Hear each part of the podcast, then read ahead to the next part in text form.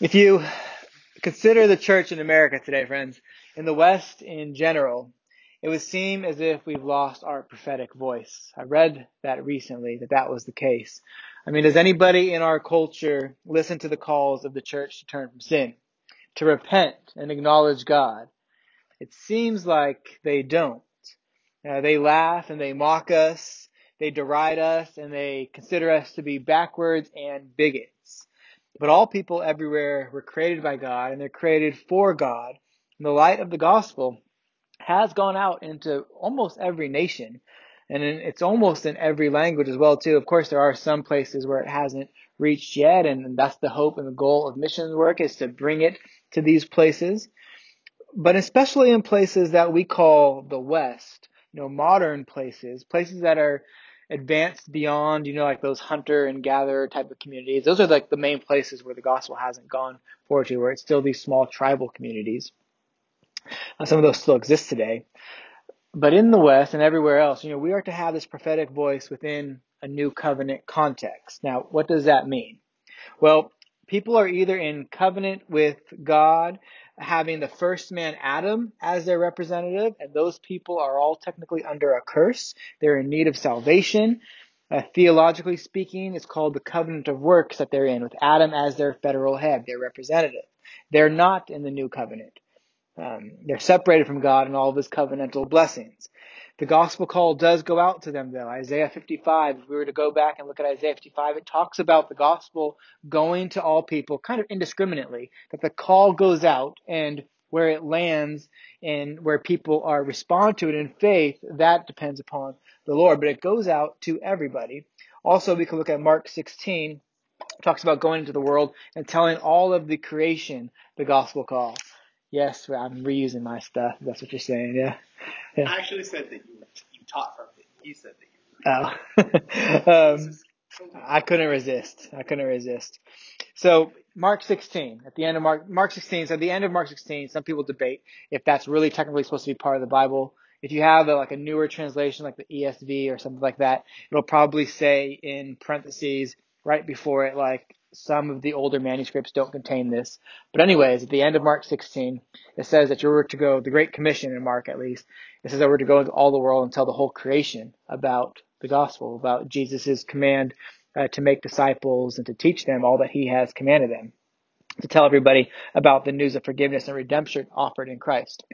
So to everyone.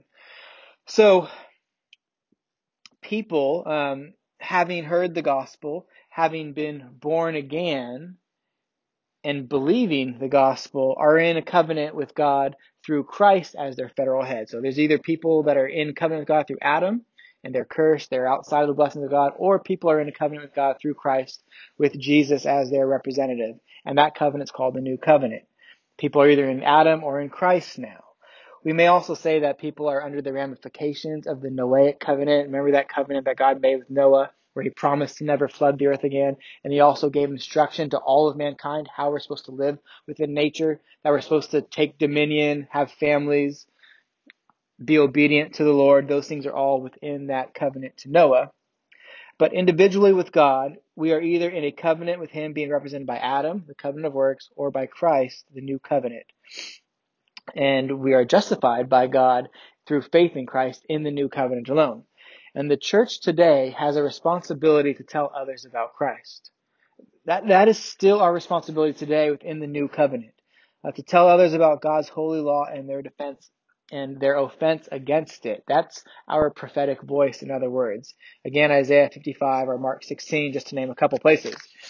Well, a similar thing existed for Israel, the nation of Israel, at the time of the judges. It's a bit different, a bit more complex because they're in a unique covenant with God at the time. Uh, the the old covenant is what the New Testament often calls it. It's a covenant that consists of promises and regulations given to Abraham, and then to Moses, and then to David.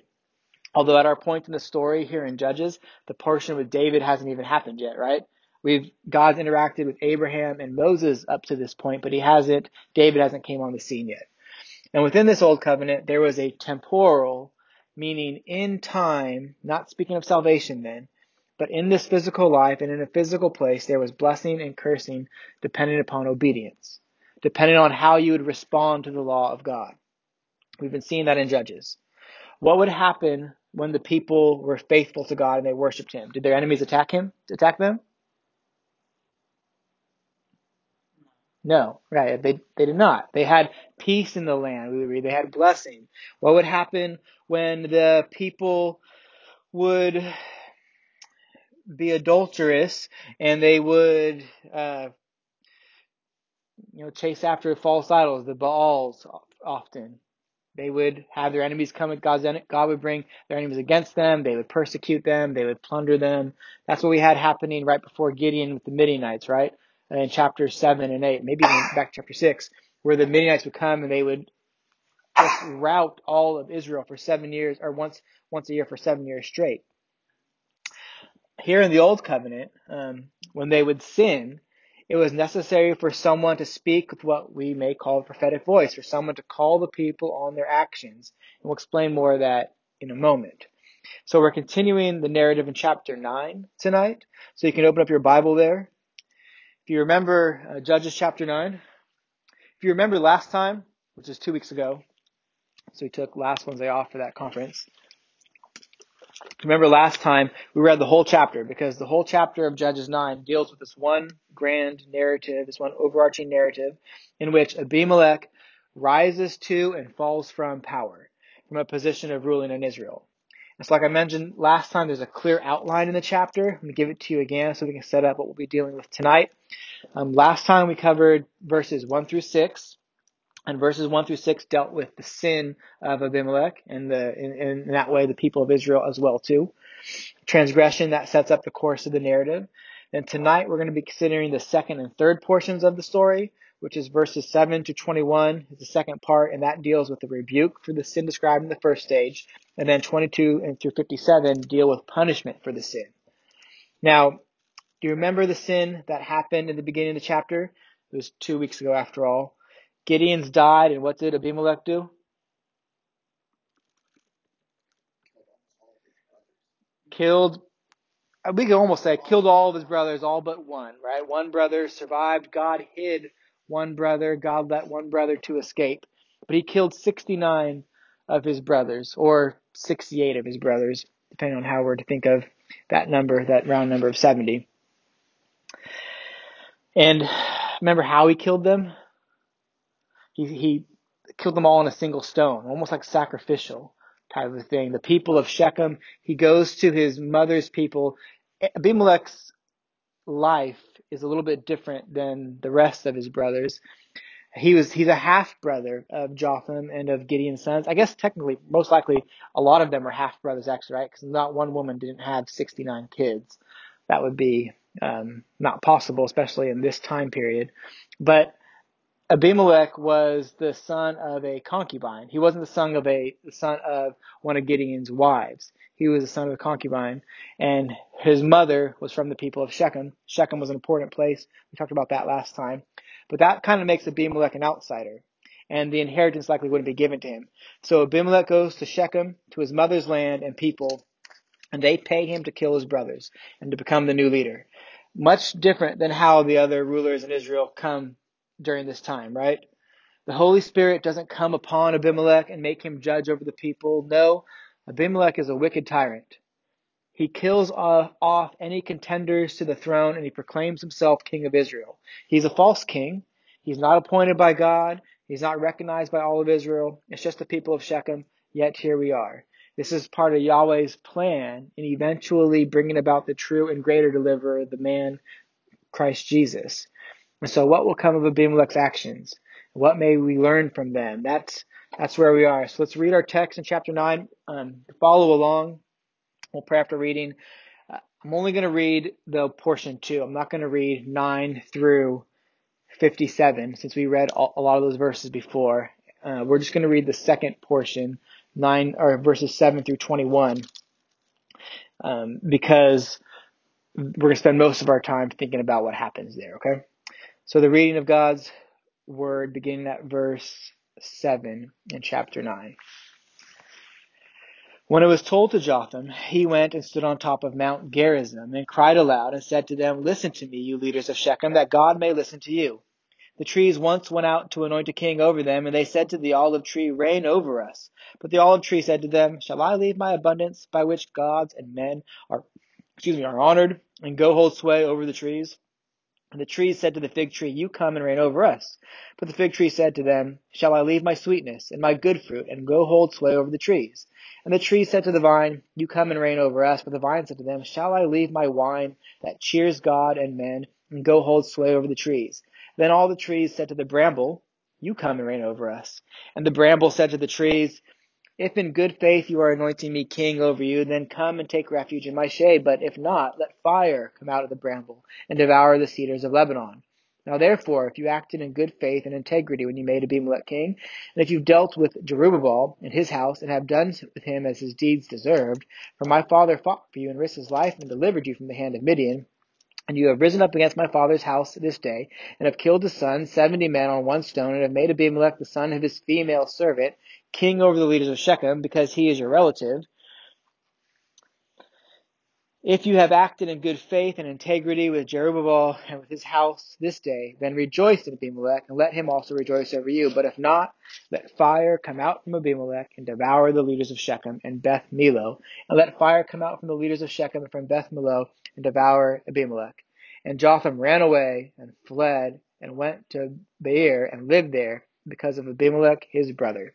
That ends the reading of God's holy, inspired, sufficient word. Let's pray. Holy God, we thank you for your word, for preserving it for us, for the story for us, Lord, and we ask you to give us understanding tonight that we may take from it what we need to know, that we might live our lives in a way that honors you, that we might worship you rightly. Help us, Holy Spirit. Oh, we need you desperately. In Christ's name we pray. Amen. Okay, so Jotham, of course, knows that Abimelech has killed his brothers.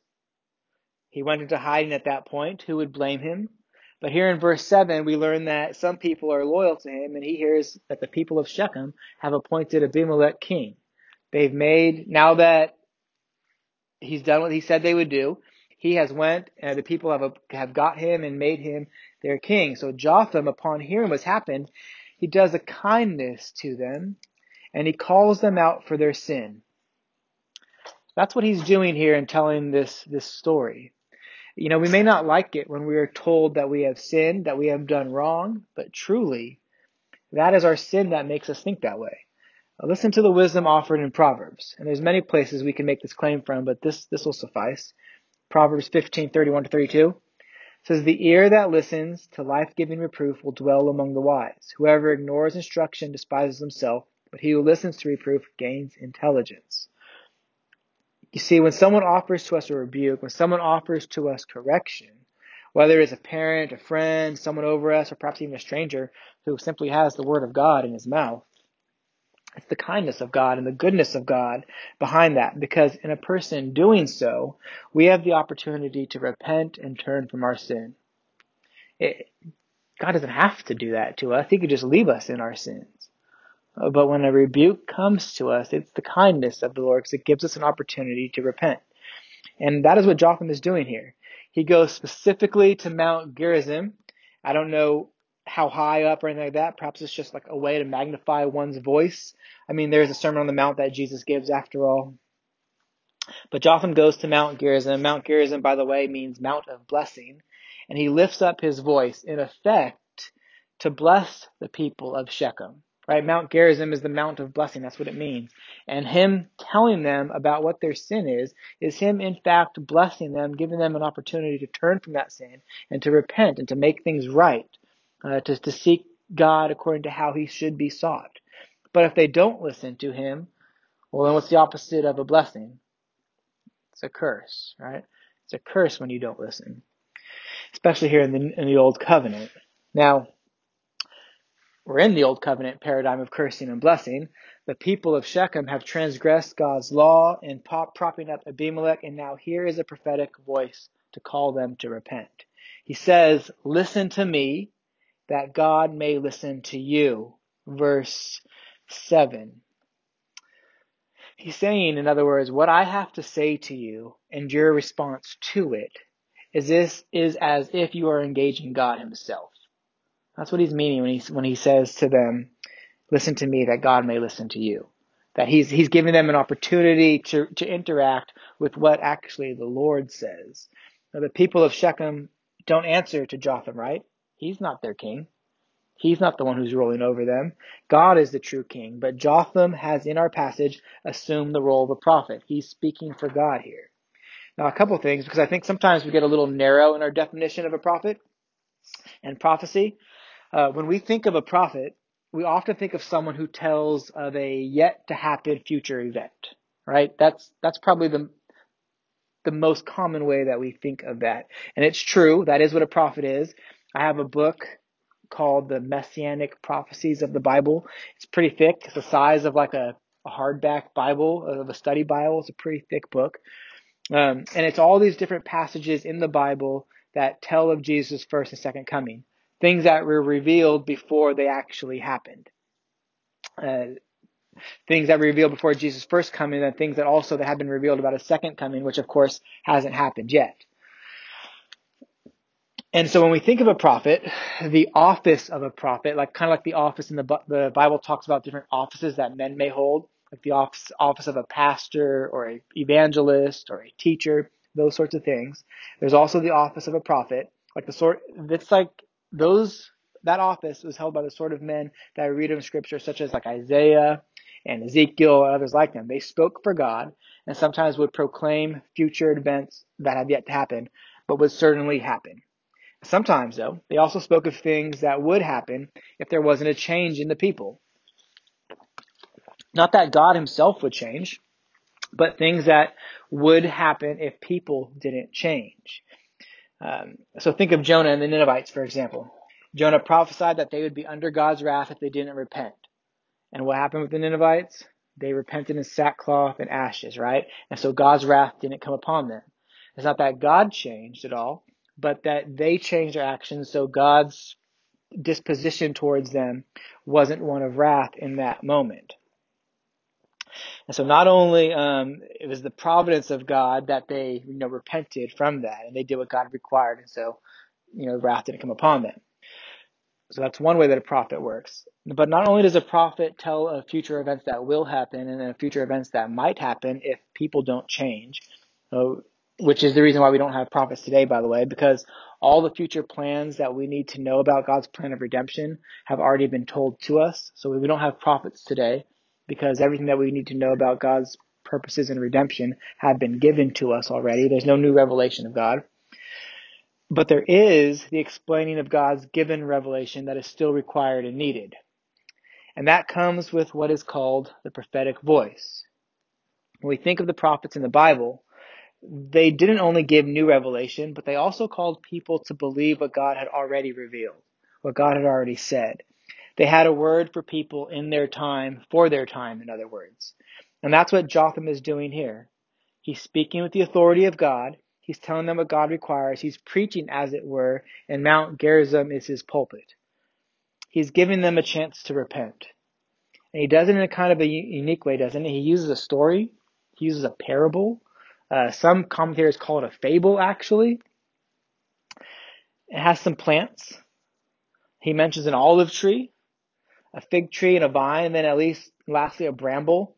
In other words, three popular and useful trees in Israel, and then one useless and abundant tree. But it's useless as useless plant. And it's not really about trees, of course. It's about the people of Shechem and their actions. And Jotham lays the people of Shechem bare and before God through this parable. So, as he has it, he the, the trees go to three different kinds of trees, and he and they ask the other trees to rule over them. First, they go to the olive tree, but the olive tree says, "Shall shall I leave my abundance by which gods and men are honored, and go and hold sway over the trees?" That's verse nine. In a similar way, the fig tree answers, Shall I leave my sweetness and my good fruit and go hold sway over the trees? That's verse 11. And thirdly, the vine, shall I leave Shall I leave my wine that cheers God and man and go hold sway over the over the trees? Verse 13. The implied answer is an emphatic no. Right, that's what they're saying and all that. They're all saying no, they won't do that. Yeah, Adam. How's the vine a tree? I know. It's a plant, right? I mean, it's a, it's a we'll call it a grape tree for the purposes of our night. It's a parable, so I, I'm assuming that he's or a fable, according to some commentators. Um, grapes, so they get a pretty good, can it be big? We don't know what that becomes because we have grapes growing in our front yard, and I wouldn't. A vine. Well, tree, but it's got. It's not like a trunk, but it's just a Fine. it's a vine. Some vines can be bigger than others. very like flimsy. But this is like really sturdy. I, I think about the think about the grapes in this land. At least remember remember what they were like when Joshua and them were coming in. They were supposedly huge. They were these big, giant, you know, grapes. The size of my head. Yeah. That's why I kind of, when I was talking about, I'm saying plants as well, trees, but the idea is these three different types of bushes, common, three different types of plants, three different types of plants, common, they, they, the three produce good things, the one doesn't produce a good thing. And the three good ones all say, no, no, I like my station. Uh, when asked to be raised above the station that they were created for, all three of these plants said no. They responded in wisdom and they said never. They knew they were useful in the capacity in which they already existed. But the parable goes on, and the trees turn to the bramble and ask him to reign over them. A bramble is not a tree either. A bramble is a thorn bush. It doesn't have fruit, doesn't provide anything good for the people normally. It's worthless and fruitless, and this worthless tree loves the idea. This worthless plant loves the idea. And he tells that he'd happily be their king if they did what was in, if they did what they did in faith and righteousness. And he, and he says, take refuge in my shade, meaning his protection, which is ironic because a bramble doesn't actually have a lot of shade. So it would seem that in the parable, the three useful trees which refuse the office of the king are referring back to something that we read about a couple months ago, or a month ago at least. Um, back in chapter 8, 822, tells us the people of Israel wanted to exalt Gideon, and then Gideon's son, and then Gideon's grandson. Remember, they wanted Gideon to be king. They're like, Gideon, you be king, and then your son, and then your grandson. In other words, like establishing a dynasty, a, a monarchy through Gideon. And Gideon's response was to say, no, the Lord is your king. I'm not going to do that. But then in his action, he kind of went along with it, unfortunately. But his response was no, just like these trees were, these three trees. So maybe the olive tree is Gideon, the fig tree is Gideon's son, the vineyard would be Gideon's grandson if we're, if the imagery is taking us back to that. But then there is this bramble that thinks it's a good idea. Uh, Pastor Luke Walker notes that often the most qualified men will not strive to exalt themselves to the offices they are qualified for, but those who are worthless and without qualification are too often self-seeking and self-assertive. And we remember the last time we were thinking about why it matters about the kind of leaders we choose for ourselves. Well, Abimelech wants this position that he's not qualified for, and he asserts himself to it. But here is Gideon and some other men who were more qualified, and they, you know they didn't want it. So Abimelech is this self-seeking, self-assertive person. He's like Jotham's bramble. A bramble doesn't provide shade, doesn't provide protection. A bramble is full of thorns, but it's good for something actually. It's good for kindling fire. And Jotham is a good example of a prophetic voice because he doesn't leave his hearers guessing at what is meant by the ultimate point of this parable. There are times when it's right to leave a parable open, of course. I mean, Jesus did that. He spoke in parables often so that only those who were chosen to understand would understand.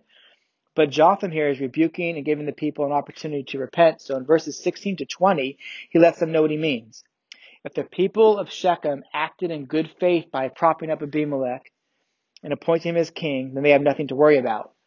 If they didn't, and if they don't repent, then a curse will come upon them, and fire from the bramble who is Abimelech will burn them all down, as it were. And after Jotham finished saying that, he didn't stick around verse 21, if you read that, yeah, he, he ran. Now that should tell us a little bit about how the people responded to his word. He fled, but his word was delivered, and the rest of the chapter records how it all came to pass. God himself ends up sending an evil spirit between Abimelech and the men of Shechem. Verse 23. God, in his absolute sovereignty, even purposes evil to bring about good for his people. And other leaders appear on the scene and they, they try to steer the people away from Abimelech. Abimelech ends up burning a thousand people alive for this treason against him. We read that last time. Literally, the prophecy is coming true, and the foolish people were, were rewarded for their foolish leader that they chose. If you remember from last time, Abimelech was utterly humiliated in his death. Once again, uh, God uses a woman to bring about judgment upon a prideful man. Uh, it's National Women's Month, right? So it's appropriate that we talk about this woman who killed Abimelech, this foolish leader who tried to elevate himself above God's will and God's plan. She's not even named. We don't even know her name. Not like you know Jael, who we who we know uh, killed Sisera with her tent peg. This woman is just mentioned as someone who was in this tower that Abimelech was going to tear down because he was, his wrath was coming against the people. And so she throws a millstone out from the top of this tower and it hits his head and it crushes his head. And he doesn't die immediately from that. And he calls his armor bearer to, to kill him because he doesn't want to be humiliated by dying the way that he died. But the story is recorded in scripture about the fall of this man who sought to exalt himself over God's plan. Proverbs 10:24, what the wicked dreads will come upon him. And so the story notes that it or closes by noting that God made all of the evil of the men of Shechem return on their heads, and the curse of Jotham, the son of Jerubbaal, came upon them because they refused to hear him, and in doing so, they refused to hear God. They refused to repent. And so the fulfillment of the prophecy from Jotham, because the people refused to repent, it is the judgment of God. It's righteous judgment. Uh, there is judgment coming upon this whole world that doesn't listen to God. And we get a small picture of it here happening here in Judges chapter 9. It's righteous judgment. And judgment will come upon all who fail to listen to God's warnings. Well, the people of Shechem are not all that different than the people who live today. Uh, just like the people in our narrative ended up choosing leaders that ended in their own destruction, we do likewise today as well. Maybe not in such spectacular fashion, but nevertheless, we live in a society in which the vast majority of people don't heed the Lord. They don't listen to his warnings. Rather, they live according to the standard that they think is right. I mean, just consider all the foolishness of our day. Uh, the celebration of sexual immorality. I was listening to something today. Um, it was some some other guy's podcast, his teaching series, where he was listening to Voddie Baucham.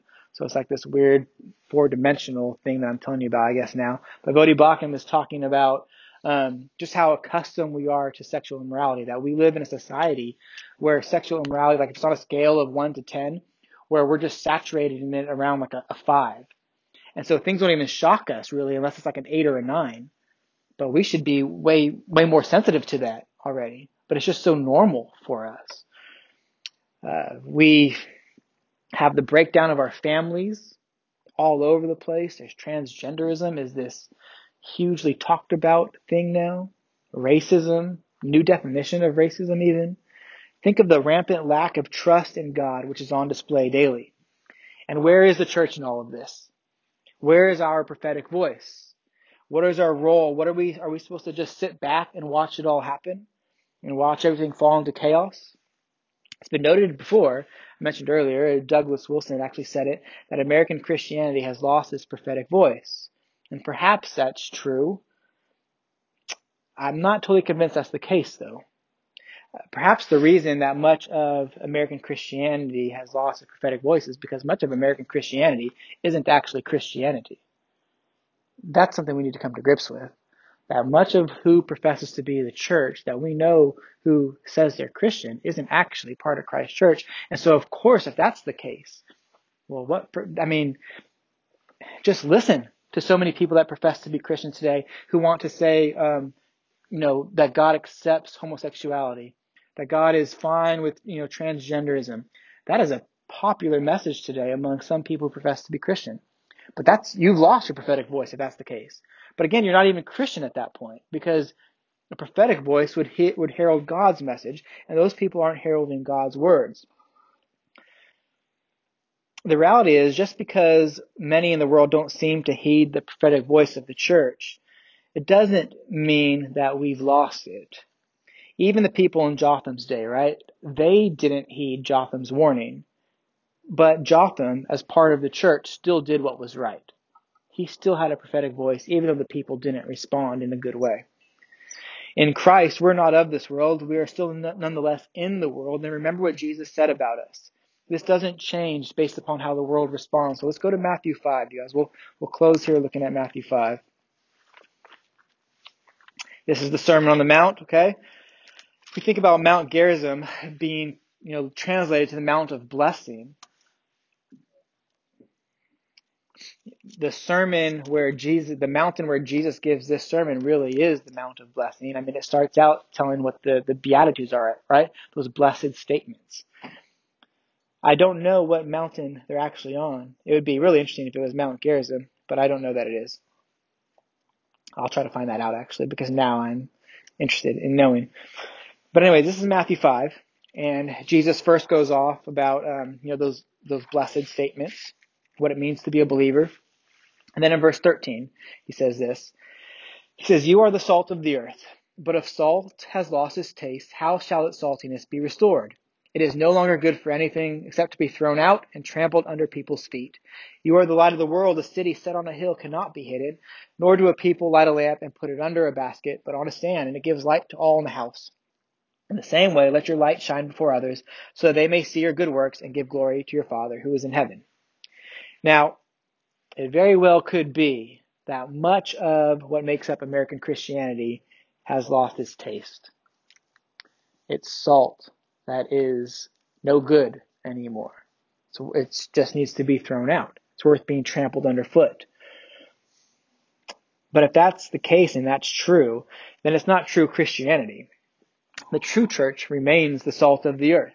It remains to be a light to the world, a city that's on a hill that can't be hidden. That doesn't mean the world will listen, but listening or not doesn't change the character of God's people. And the instruction here is clear. We're to let our light shine before others. How do we do that? By doing our good works before them. We don't retreat and hide out and go to a holy huddle. We live in this world and we're witnesses to God and of God to it.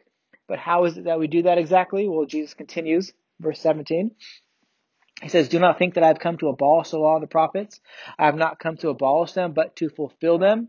For truly I say to you, until heaven and earth pass away, not an iota, not a dot will pass away from the law until all is accomplished. Therefore, whoever relaxes one of the least of these commandments and teaches others to do the same will be called least in the kingdom of heaven. But whoever does them and teaches them will be called great in the kingdom of heaven. So, we keep the law on our lips, as it were. We don't relax on them and teach others to relax. We do the opposite. We're salt and light. Not because the law saves us. Jesus goes on to say that we need a righteousness greater than the Pharisees in verse 20. In other words, meaning that we need his righteousness applied to us. Keeping the law doesn't make anybody saved. But we need to maintain a prophetic voice as the church, making known God's testimony in Christ that Jesus fulfilled the law, what he said in verse 17. That, that the law matters because Jesus fulfilled it and his righteousness in fulfilling it uh, is what is attributed to us so that we might be saved. We need by grace to continue to say these things because that is what our message is. We don't have a parable about trees to tell people. We tell people about the man who died upon the tree to save sinners. Remember what I said earlier, that everyone now is in a covenant with God through Adam or through Christ. In Adam, the law is violated, but in Christ, the law is kept. And in Christ, our sins are forgiven because Jesus went to the cross to pay the penalty that our sins deserve. You know, just like Jotham, he was a hidden son. God kept him secret, or kept him hidden from harm. Or just like God kept, excuse me, Jotham secret and hidden, God kept Jesus from harm. He kept him from sin providentially, and also by his own divine power, he was kept until that very right time. Uh, you know, Jotham, after he delivered his message the, of judgment to the people, he fled. He went back into hiding. But Christ, the Son of God, didn't flee from those who wanted to kill him. He went like a lamb to the slaughter by the foreordained plan and purpose of God to the cross, where he would take upon himself the wrath that our sins have merited so that we could gain his righteousness and share in his resurrection because death couldn't hold him. Death had no power over him, and all who are in him, death will have no power over as well. That's, that's our message. That's our prophetic voice that we need to tell to the world around us, no matter if they listen to us or not. It's not up to us if they listen. That's what God does. Our job is simple. It's just to tell people of this good news that death will have no power over you if you are in Christ. But if you are not in Christ right now, death is your master, sin is your master. And we don't lose it because we can't lose it because it can't be lost. Christ has sat down victorious at the right hand of the Father, and all things on heaven and on earth are under his feet, we read in Ephesians 1. Okay? Let's pray. Father in heaven, we, we thank you that Christ is our mediator, our redeemer, our savior. We thank you that his message of victory um, can never be stopped and that it's going to continue, we know, until all of the elect are drawn in. Lord, we, we do pray, though, that you would find it in your mercy to let our efforts be successful. Uh, it's, it's hard. It's to, to tell people of their sin. It's hard to tell people of their judgment that's coming down upon them, Lord, but we know that if we truly do love our neighbors, then we'll tell them of the hope that exists in Christ. It's weird, Lord, we live in a world right now where we're being told, you know, to wear a mask is what it means to love your neighbor. But we know, in fact, uh, to truly love someone would mean to tell them of the good news that is in Christ. So let us not overlook that ever. Lord, uh, give us grace that we may be bold witnesses for you. Let us not be like so many in this nation who who do seem to have lost their prophetic voice, but that's because we know that they end up teaching the doctrines of men. Help us instead to teach your your word, uh, the doctrines of Christ, that you might be exalted and glorified. In Jesus' name we pray. Amen.